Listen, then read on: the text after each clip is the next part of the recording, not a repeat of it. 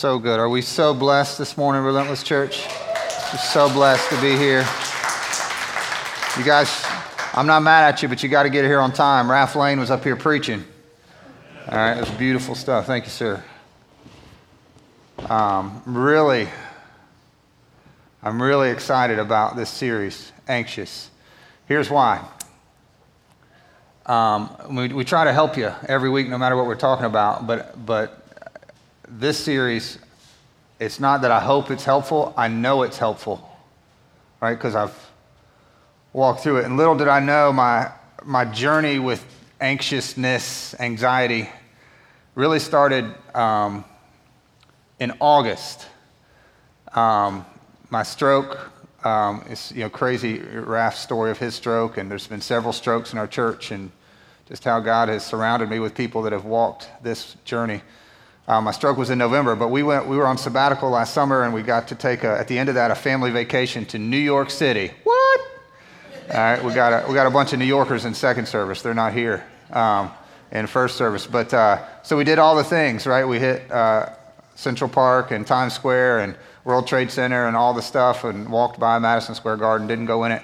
But one night, uh, I think it was our last night, we were walking by Empire State Building and saw that you know they're advertising these these tours where you could go up at sunset. It's like, how cool would that be? So I've got two boys and a girl, my wife, the five of us. I'm like, let's do this. And the girls were like, nah, we're good.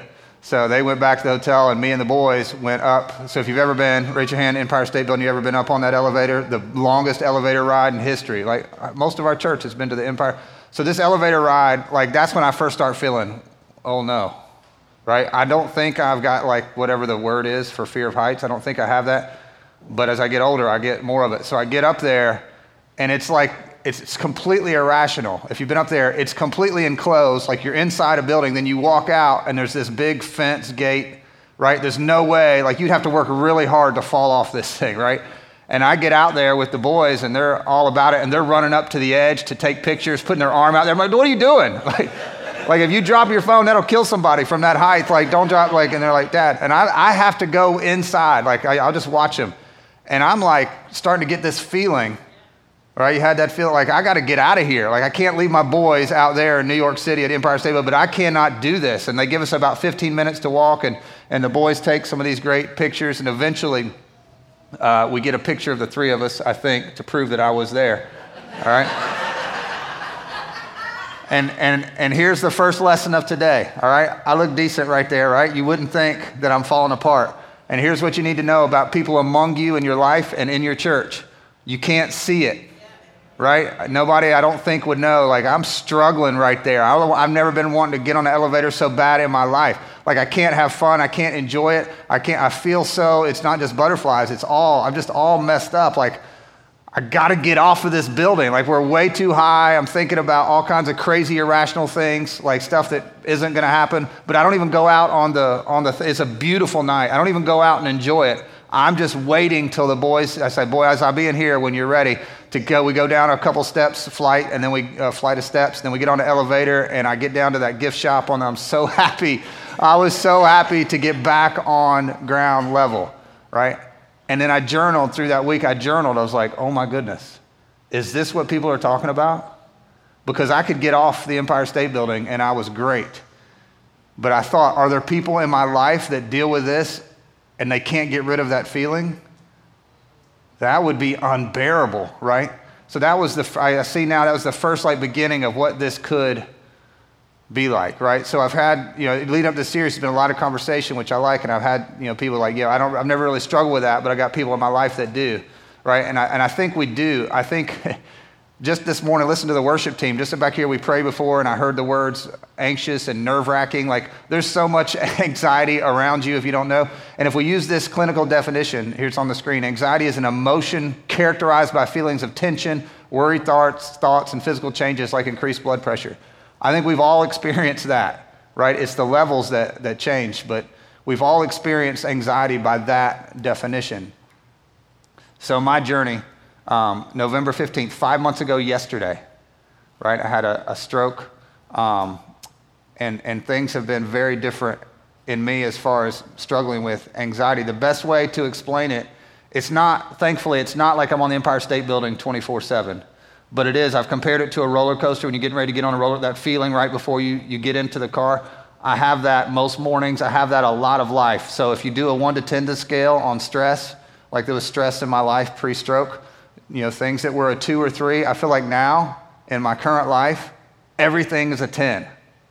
It's not that everything's a 10, it's that everything feels like a 10 in my life, right? This little things that aren't a big deal um, can like throw me into kind of a crazy place. So I've been on a journey to try to figure out what is happening, why, right? Why, why is this going on? And it's been really hard to get those answers. But um, if, what I've found is a lot of times doctors can't agree with each other. You ever found that?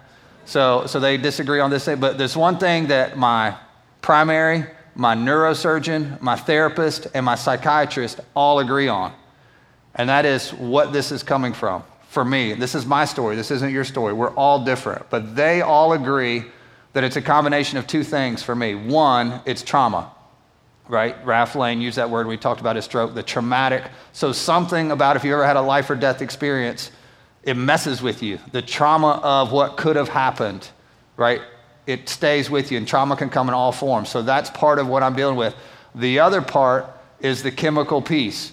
Basically, when my blood clot happened, I had a stroke. Like we had to reboot the computer this morning. My brain got rebooted it got reshuffled. So all of these chemicals are rewiring slowly but surely, getting better.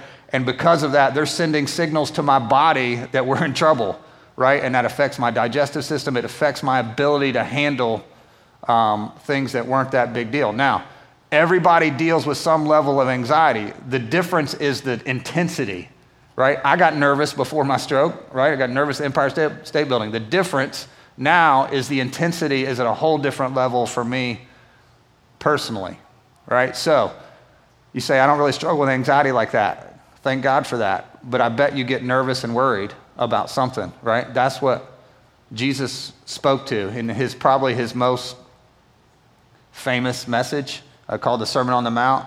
He says this. He says, "Hey, I, therefore I tell you, don't worry about what? About your life, what you eat or drink, or about your body, what you'll wear. Is not life more than food, and the body more than clothes?" All right, a couple things on Jesus' words there. We'll go back to where we were. Yeah. One, um, I've, I've worried about, you name it, I've worried about it. Right? I'm not proud of that. Um, but one thing I think I have not worried about is clothes. All right? I don't think that's been on my list. But he just so casually says, hey, I'm telling you, don't worry. All right, let me, let me say this. This is, this is how we are here. Sometimes we talk to Jesus this way. Let me say this to you, Jesus. I've said it to you before. Let me say it to you publicly. That's not helpful. Right? If you're really struggling with anxiety and, not, and you came here because we're talking about anxious, and the message from God is, hey, don't, don't be anxious. Right? If you got somebody in your life, a lot of this series is for people that somebody in your life struggles with this and you don't. Right? Not real helpful to say, hey, stop worrying. Right? Not helpful, right? Um, so that in itself, don't worry from Jesus, hasn't really helped me. But what he says after that has been massively helpful, right? I think part of the part of the cultural story, part of what's happened in the church because of how we talk about mental health is that we we wonder if we're powerless. If God's powerless, we're going to show today what he's not, and we're not powerless against this. It's not He's got a lot more for us than, hey, don't worry. It's a lot better than that, right? And he continues, and I'm not going to read it word for word, but he uses two examples that they would have understood. He said, look at the birds of the air. All right, they don't do anything. They don't work. They sow, they don't sow, they don't, and yet your heavenly Father feeds them. If you're worried about food, look at the birds. God feeds them. Aren't you more valuable than they are? All right, we just saying, aren't you more valuable than a raven or a crow or a parakeet or whatever? You are. You're more valuable than a bird, and God takes the time, detail, to feed the birds. And then he says this zinger Can any one of you, by worrying, add a single hour to your life? Oh. And now in 2023, we know scientifically and medically you can decrease hours from your life. Your worry cost you years off your life. Right? Jesus said that 2,000 years ago, dead on. In fact, Penn State did a study not too long ago, and they had people who are struggling with anxiety and worry. They had them journal all their anxious thoughts, right, which is a crazy experiment. And then they followed them, and they found 92% of what we worry about never happens. 8% of the worries in all these people actually were stuff that happened. So 92% of what we worry about is, is a waste, right? Who, who, what are we adding to our life? Nothing good. So, these, that, those two phrases are in my mouth. They have helped me when I'm sitting and struggling whatever. Birds of the air, grass of the field. And I've added, I've added my own. Can I do that? Can I add on to scripture in a way? Birds of the air, grass of the field, my dogs. All right? Because I look, look at the look, and the most important word in that whole scripture that was up there is look, right? Because he starts with don't worry. That's not helpful. You got to take, you got to look around. You got to be aware. Look. Uh, some, some translations say consider consider, look, take observation of the birds of the air. There's nature, there's these birds every day, and God feeds them. He handles them, and you're more valuable than they are. If He handles them, then He's got you, right? Birds of the air means God is in control. God's saying, I see the birds, you know I see you. Some of you really struggle, and it's going to mess with your anxiety. You really struggle to think that God is personal and knows your name and knows what you're thinking and carrying this morning. He does. He knows what you're thinking right now. That's crazy. Right? Look at the birds. Jesus said, Look at the birds. I got you. I see you. God is in control. And then he says, grass of the field, grass of the field. If you're worried about getting, you know, your needs met, if you're worried about getting clothed, I clothe the grass of the field better than, right? And it's grass, which is meaningless, right? And then later in that scripture, he, if we'll go back to that, yeah, if that is how God clothes the grass, which is here and gone tomorrow, will he not much more clothe you? Right? And then, and Jesus goes on and says, what do we eat? What do we drink? all these things that we can worry about. He says, Your father, that's the word, your father knows that you need them. He's a good father. He knows that you need him. And all these things I'll handle. Just don't, just seek me first. Just trust me first. All these things will be given. Don't worry about tomorrow, for tomorrow will worry about itself. And this is maybe my favorite thing Jesus ever said. Each day has enough trouble of its own. Amen. Right? All right. So I'm telling you, this is a tool. We're going to give you a bunch of tools. We get real practical. This is a five week series. Week four, May 7th, we're going to unload a whole tool bag to fight these, this battle against anxiety. But here's the first tools. I say this, I repeat this birds of the air, grass of the field. I added my puppies because my wife and I joke, uh, my dogs, Ripley and Hooper, those are my dogs, right? When you look, they don't struggle with anxiety, right? They're like, like the most chill dogs. They're just like, they don't know anything that's going on with me. They're so like, unaffected by what's going on around them, right? And they're dogs, right? I know some of you think dogs are humans, but that's all right. That's your problem. Um, birds of the air, God's got them. Grass of the field, right? If He takes care of the grass, He loves you. I, he says, I see you, I got you. Birds of the air, grass of the field, Ripley and Hooper. Okay, there is a God who knows what I'm struggling with, and He's with me in this. It's not just Jesus saying, don't worry, it's much better than that. Let's go to Peter. All right, that's Jesus said that. Let's go to Peter. Peter, who uh, wrote a letter that, crazy enough, we call First Peter. Um, and, and he's writing that letter to a church that's being persecuted. You talk about worry, like their lives are on the line. And in that, he says, casting all your anxieties on God because he cares for you. Right, and I don't know if that is, uh, that's been, to me, that's been much more helpful because that's an action step than just Jesus saying, don't worry. But grass of the field, birds of the air, Ripley and Hooper, that's been helpful. But this has been so helpful because, first of all, it assumes something. Casting all your anxieties on Him, it, ex- it assumes that you have them, right? What Scripture does not say is, if you struggle with anxiety, then cast it on Him. Peter is assuming that you're having, you have anxiety. We all have it. He's just telling us what to do with it. Right? So, a big, big, big fat part of this series is trying to destigmatize anxiety in the church. Right? We have not done well historically as the overall church of talking about this and normalizing this.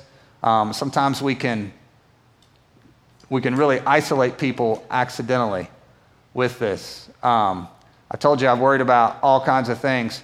And um, well, the reason I'm sitting down is not because I can't stand up, I can.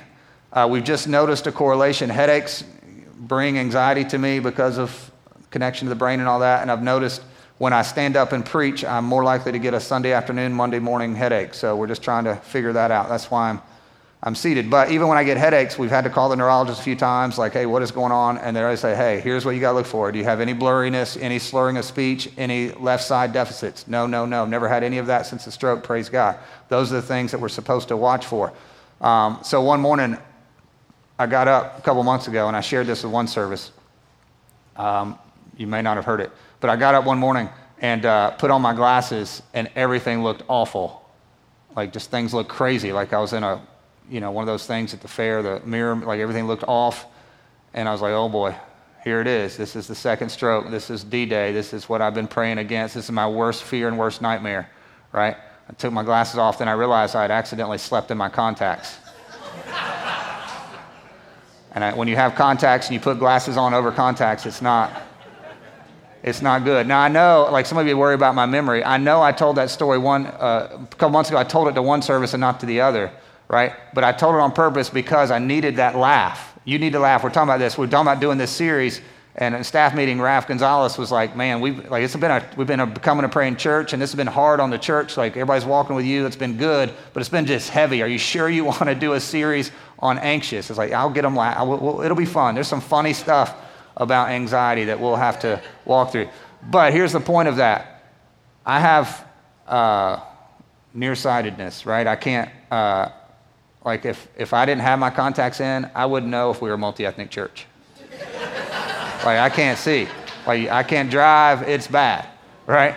Um, and guess what? Not one of you, not one of you, I can I know you, not one of you thinks less of me because I wear contacts. Guess what? My eye is an organ of the body and it's deficient. There's something wrong with my eyes, have been since I was a kid. I'll never forget that second or third grade when I got glasses for the first time. I'm riding home and like seeing leaves on trees. Like, this is amazing world out here, right? I've been so blind.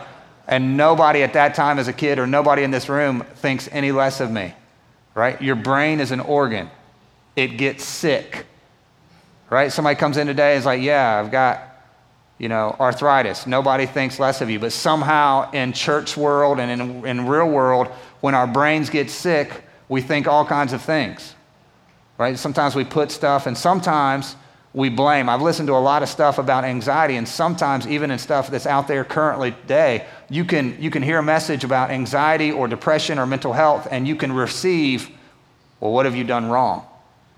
What have you done wrong to tick off God? Or where's your lack of faith that it must be something wrong with you? And that's why you're struggling. And we don't do that with the flu, right? We don't do that with anything else. We don't do that with eyesight issues. We're not going to do it with mental health right? Your brain is an organ that can get sick, right? And we're gonna we're to treat it appropriately and hopefully in these five weeks destigmatize like this. Here, here's how we want to say it. Um, just because anxiety is not your fault does not mean that you're helpless. All right? Now, sometimes, I'm not saying it's your fault. Sometimes we need to take some action steps, and we're going to get a little bit of that today and a lot of that in the next few weeks. We need to take some action steps in our own lives. Um, but, but a lot of times your brain got sick. A lot of times it's trauma, it's chemical, it's all these different things that it's not your fault, right? God's not mad at you, right? You're not a freak, right? You're not hopeless. Um, and you're not helpless, right? So sometimes we got to take some steps. Um, and let's go back to 1 Peter 5 7, all right? This, this idea, this casting. Peter was a fisherman, right? So it's this idea of throwing, like you're taking something from here and you're putting it over here.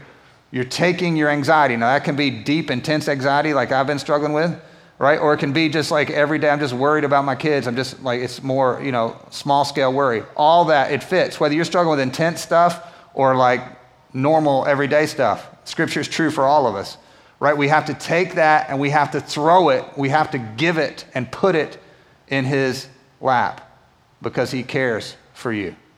All right, that, that scripture has been so helpful. It's, a, it's, a, it's what one pastor uh, called the great exchange. All right? You're, you're giving something. Here's the great exchange I release to you what I'm concerned about, and I receive that you are concerned about me. I release to you, God, what I'm worried about, what I'm anxious about. That's a hard, that's easy to say, easy to preach, hard to do. Right? This is not something that I do here and there. This exchange is a daily thing for me. Some days it's an hourly thing. All right, I'm holding on. I'm, I'm ah, I've got to give. I'm anxious about this headache. I'm anxious about my kids. I'm anxious about life. I'm anxious about health. I got to give, I got to release that to you. I give you what I'm concerned about, and I got to, the second part is just as important. I receive that you care for me, that you're concerned about me, that you're not oblivious, that you're not tuned out. I receive, God, that you care about what I'm going through. You're concerned for me, and I release to you what I'm concerned about. Now, I'd love to just leave it right there. It's a beautiful verse. We're casting, you're taking your anxiety and you've got to cast it. Sometimes I'll, sometimes I'll throw a little slider to God. Like, I just got to, I got to take this. It's, it's wearing me out. I don't want to. That's why it's not helpful to say, hey, quit worrying, right? Because I'm not waking up trying to worry. That's not on my to do list. Like, I really hope I get consumed with anxiety today. I got to do something with it, right? So it's, it's, a, it's a mental exercise. I take it, I'm putting it, I'm throwing it on Jesus. You can handle it. You want it. I see him sitting up in a chair saying, Give it to me. I care about you. So I cast it onto him because he cares for me. It's such an important deal.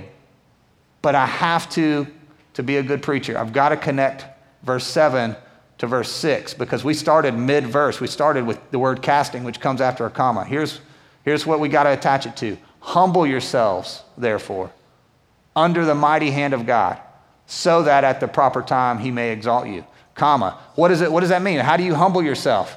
By casting your anxiety on him. That is the act of humility. I'm releasing this to you, God, and I'm putting it on you instead of holding it myself. I, I, I'm not preaching that if you're anxious, it's your fault. What I'm telling you is God has connected as part of my journey and as so we rejoice suffering, it leads to endurance, leads to character, leads to hope. Part of that character is He's connected some of my anxiety to pride, to a desire. Raph already preached it when he, Raph Lane, when he was sharing his testimony. It's connected to that word.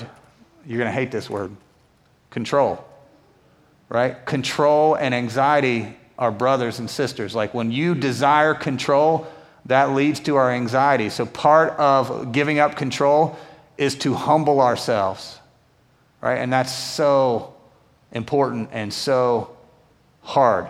Hard for me to do. I'm, I'm to share. I feel, I feel, I feel naked up here today, emotionally, right? Um, I've, I've tried to control. I, am first first meeting with the neurosurgeon after all my surgery. I was so like I had all my phone. I had all this list of questions, and my main question was, all right, my carotid artery dissected. I got another carotid artery over here. How do we make sure that one doesn't dissect? What caused this?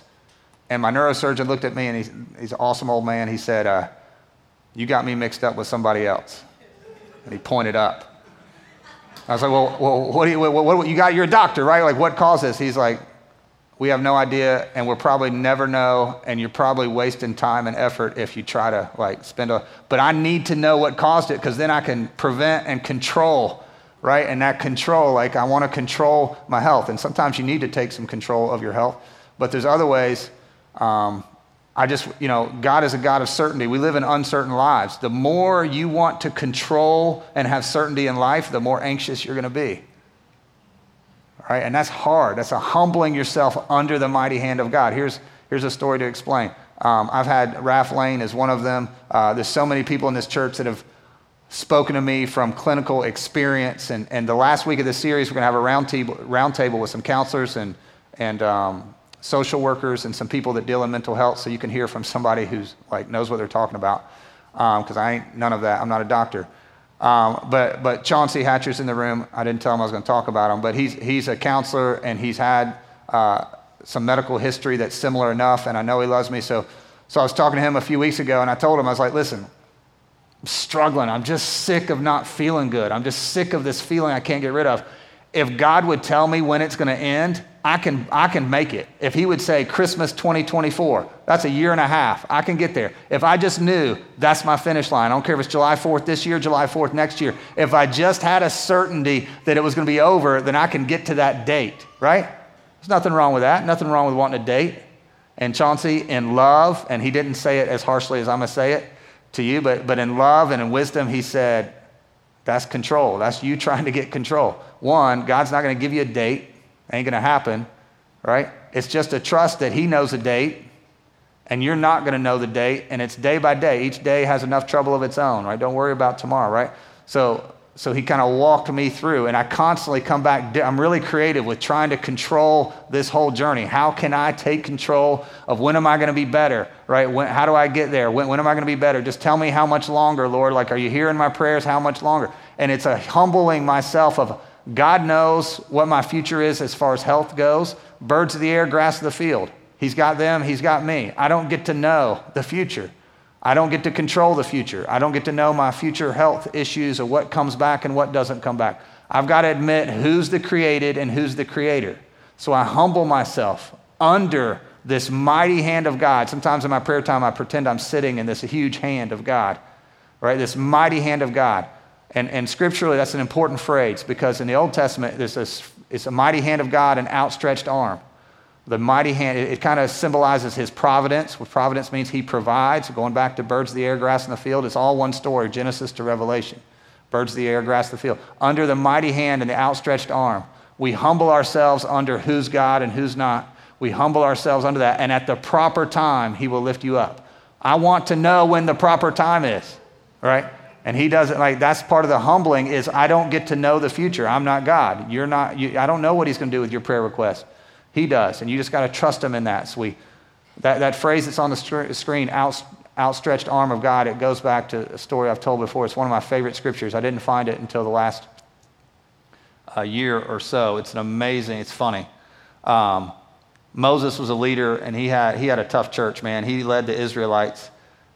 And if you know the story, God called Moses and his brother Aaron to go and talk to Pharaoh these people were slaves and, and abused, and they got released and freed and taken to the promised land, but they didn't go straight from Egypt to the promised land. There was a journey in between. So they're in this journey, and you got some of these Israelites that forgot what they just got rescued from. They start complaining, specifically about food. They start complaining about meat. They're like, man, in Egypt, we had steak. Yeah, we may have been beaten and enslaved and treated horribly, but at least we had meat It'd have been better if God had never saved us. Right? You imagine like Moses here and like all that I went through and all that God did. He parted the Red Sea. He did all this for us. We celebrated last week all that Jesus accomplished for us. And here they are. They're, they're complaining and saying, you know what? I wish we could go back to being slaves because at least we had good food because they're out in the desert and they don't have anything to eat. And we want meat, we want meat, we want meat. Right? Sound like teenagers. And Moses is like, God, what do I do with these people? Like, I'm supposed to be leading them, and all they want to talk about is meat. So he goes to God, and Moses and God have this conversation, and God is awesome. He's like, all right, that's how they want to be. They want meat, we'll give them meat. We're going to give them meat every day, every meal for a month. We'll give them so much meat, it's coming out their butts. It, does, it says nostrils, actually. I changed that. Right? He says, We're going to give them so much meat, it's coming out their nose.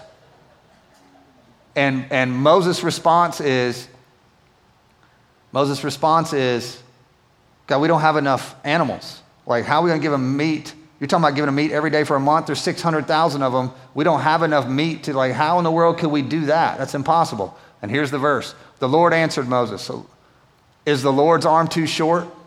Woo-wee. Now we'll see whether or not what I say will come true for you.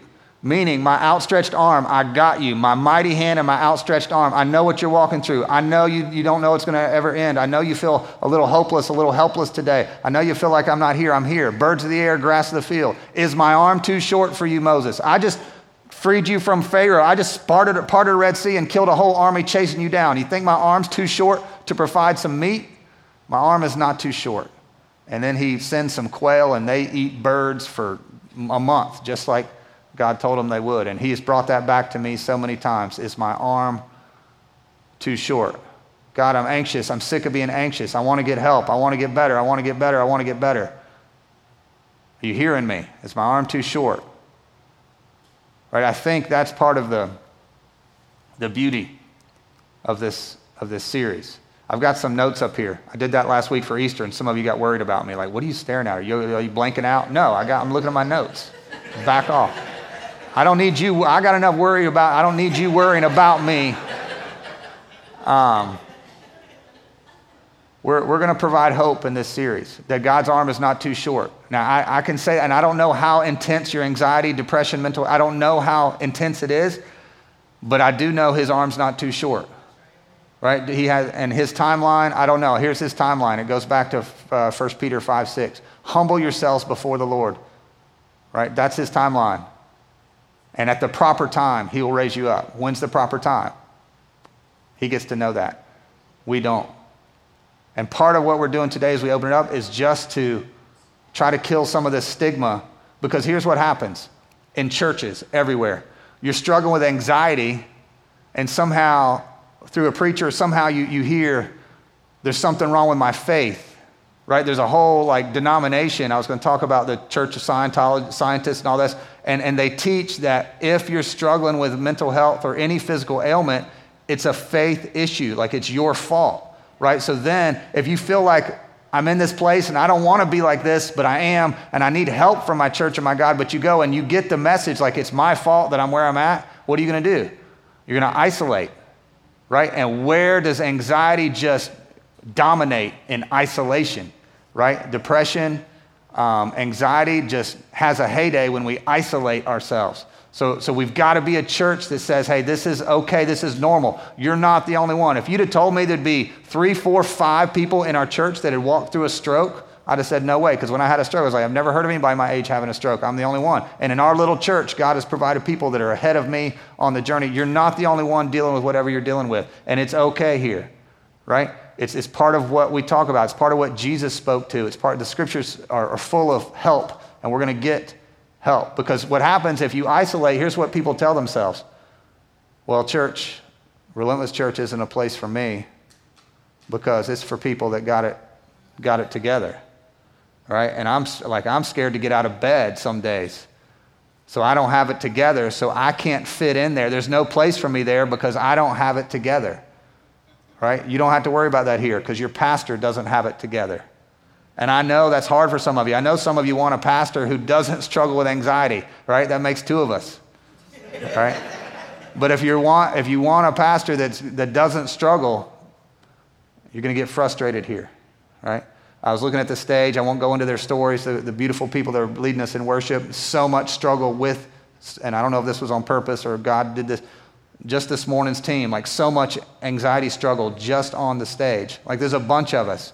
It's normal. We know statistically it's crazy. It's worse than it's ever been. So church should be a place that you run. The more anxious you are, the more I got to get there, not the other way. Right? The reason people stay away is because it's been stigmatized. They think, oh, it's not like other, it's not like eyesight, it's not like other issues. Mental health issues are, are different and there's something wrong with me. No, there's nothing it's part of life, it's part of the brokenness of our world. We get sick, right? And sometimes our brains get sick, and we're going to give you some tools to know what to do when that happens. He will help us. He's going to help us. He already helped us today just with this exchange. I'm going to release what I'm concerned about. I'm going to receive that you're concerned about me. Grass of the field, birds of the air, Ripley and Hooper. That's helpful. He's going to help us. He's going to help us through His Word, right? He's going to help us through other people and stories and testimonies. And in some cases, he's going to help us through medicine. Right? And we'll get to that. We'll talk specifically about that because you talk about a stigma with medicine. Um, there's so much of that. So we'll get to that in this series. Nobody thinks less of me because I wear contacts. Right? How, what would you think of me if you just if I just said, "Hey, I can't see anything. I'm just praying that God will give me my better sight." Why don't you go to the eye doctor, dude? Get some get some help, right? So we'll talk about all the options and we'll get nitty gritty into that, my own journey. Um, and I've got my own biases. I got to be honest with you. At the beginning of this message, early in the message, I talked about my medical team and how they all agreed on, on not many things. And I mentioned my neurosurgeon. I got no, I got no problems with that because I had brain surgery, so I have a neurosurgeon. I have, I've always been big into counseling. Counseling has saved my life. So I mentioned my therapist. That came out of my mouth super easy. My primary doctor, I go to the doctor. That was easy to say. But there was that fourth word that did not come out easy. I don't want you to know that I see a psychiatrist. Because in my own little world, my bias, there's all kinds of stigma. Psychologist, cool. Psychiatrist, oh, that's like, you know, straitjacket stuff. Like, and I just got, I got, I got all kinds of stupid stuff that's, that's wrong. If you look up psychiatrist, the definition, it's somebody who deals in the area of mental health, mental illness. And I don't want to, I don't want to look at myself. I don't look in the mirror and think I'm mentally ill because that comes with all kinds of other things. What does that, break that down? Mentally ill means my brain's not healthy. It's not. right? So I see a psychiatrist, and this psychiatrist happens to be uh, a woman of faith who, who knows Jesus. I'll see her tomorrow, and I'm looking forward to it. And she's been extremely helpful. There's help out there, but we got to tear down some of the walls that the enemy, the enemy, we'll see the enemy in the final verse, the enemy has, has set up to, to get us help. Let me, let, me, let me give you three things, and we'll call it a day. One, um, just the kind of church we are. This is our rela- uh, a relentless uh, partnership covenant. When you decide to partner with us, the path to this is something called Welcome to Relentless. It's a big deal. We do this. Uh, we're doing this this Tuesday night, um, 6:30. We need you to sign up. If you'd like to take a next step or just know more about us and where we're going, it's a really important night. Get to know our staff. There's a great section of Q&A. It's, it's one of my favorite nights. We do this three, four times a year. So this is this Tuesday, two days from now, right here at 6.30. We need you to go on our website and sign up. Um, the only way to become a partner at Relentless is to come to Welcome to Relentless. Well, I got the partnership covenant in my hand because I was reminded of this. Um, so there's five pillars of partnership. Some of you have committed to this. We've got more than 50 partners that have committed to show, grow, bring, serve, and give. Like that's how we're financially supported. It's a beautiful thing. Um, but in that show, there's a paragraph in the covenant that says this For a partner, Sunday morning is a get to instead of a have to. A partner prioritizes Sunday morning and shows up with a contagious anticipation for the Lord to work. Right? And I had somebody, a brother that I'm thankful for, that was troubled by that. He said, I don't think I can sign that covenant. I like, why not? He's like, man, that's not me. Every Sunday morning, waking up with a get to, with a contagious anticipation. He's like, honestly, that's not me. And I'm like, well, I don't think that's anybody 100% of the time. But he said, well, that's what it says. He's a very literal brother. And I was like, so so we are, uh, we are in the process of amending the covenant to maybe not, not say things in such drastic ways because you're here. And I'm glad you, the week, not on Easter, you're here the week after Easter at 9 a.m., right? Maybe it was a get to, I hope it was, but sometimes I don't feel it, but I need to, right? So we're a church that's just trying to be honest. And I'm, I'm, I'm laying myself pretty bare in this series of where I'm at and what we're walking through. And there's going to be some days where you're not feeling it. Man, if we live by our feelings, it's such a hard, hard, hard life, right? Anxiousness is a feeling, but we've got to we've got to trust Jesus over our feelings, right? So I use that just to so the covenant, you know, if that's holding you back, you know, it's it's a it's an extreme best case scenario. Also, I use that as a cheap way to invite you Tuesday night. We'd love for you to come. Um, three things. Second thing, um, and I'll stand up here to finish up. Um, and this is just my heart. Um, we plan ahead. That's part of one of the tools. Chaos breeds anxiety when you're not planned. Right, that's a whole other thing. Control freaks say amen in their hearts. But we, uh, we planned our, our messages out months ago, and so I knew that we were going to preach a series on anxiety. Didn't know what we were going to call it. Anxious. You guys voted last week um, to call it anxious. I like the beast called anxiety, but y'all vetoed me. So um, when we planned this back in February or so, here was my thought. Oh, that'll be awesome. April, May series. By then, I can tell everybody how God brought me through this. I wanted it to be complete. And here we are, week one, April 16th, and I am far from complete. Right? I had stuff even this week. I was in a doctor's office because um, I have these headaches, and, and and uh, I was trying to get some relief. And the, doc, the primary doctor said, Hey, don't leave until I get a hold of your neurosurgeon. I'm like, What? And then they left me for an hour just sitting there, right? And I'm looking out the window like birds of the air. Send me a bird, God. Like, I'm like, it is. I wanted to stand up here and say, Here's what God brought me through. Here's where I was, and here's where I am right? And I would have loved if that was the case. But what's more powerful? This is who we are, Relentless Church. We don't, sometimes we don't need a testimony that's all pretty and buttoned up with a bow on top, right? Here's what I'm telling you I'm not out of the woods. I'm not through this, but I'm believing it, right? So you're going to walk with me. We're going to watch. I don't know where I'll be at the end of this series, right? I don't get to control that. I'm just going to humble myself under the mighty hand of God. His arm's not too short. And I'm just, let, let me ask you to stand up. I want to end this first week um, just by getting this whole scripture, the whole context of what Peter was talking about. I want to just say and pray this over you, starting in verse 6. This is what do we do with this? We humble ourselves under the mighty hand of God so that at the proper time he may exalt you. What does humbling yourself look like? Next verse. Casting all your anxieties on Him. It's a daily practice for me because He cares for you. Now we got to connect it to whatever He said after that. Keep going, yeah. Be sober minded, be watchful with your anxiety. Your adversary, you have an enemy, the devil. He prowls around like a roaring lion, seeking someone to devour. He's devouring people with their mental health today, and God gives us answers. Resist him, firm in your faith, knowing that the same kinds of suffering are being experienced by your brotherhood throughout the world. You're not alone. And after you have suffered a little while, the God of all grace is a promise, who has called you to his eternal glory, will what? Will himself restore, confirm, strengthen, and establish you. To him be the dominion forever and ever. Amen.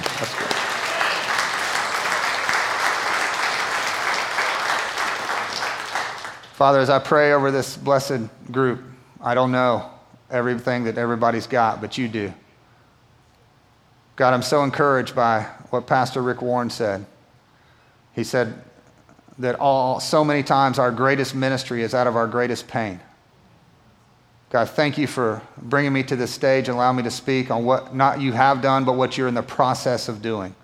And God, just pray that scripture over us that we would believe your promise that you will establish and restore and confirm God, teach us to cast our anxiety. May that matter when we get to Tuesday this week and whatever life brings us. God, remind the birds of the air, grass of the field. You got us, you see us, you love us. Remind us to cast our anxiety, to make that exchange, to receive your concern, and to release what's bothering us. God, remind us your arm is not too short. You raised from the dead. We celebrated that last week. You're not overwhelmed by our anxiety.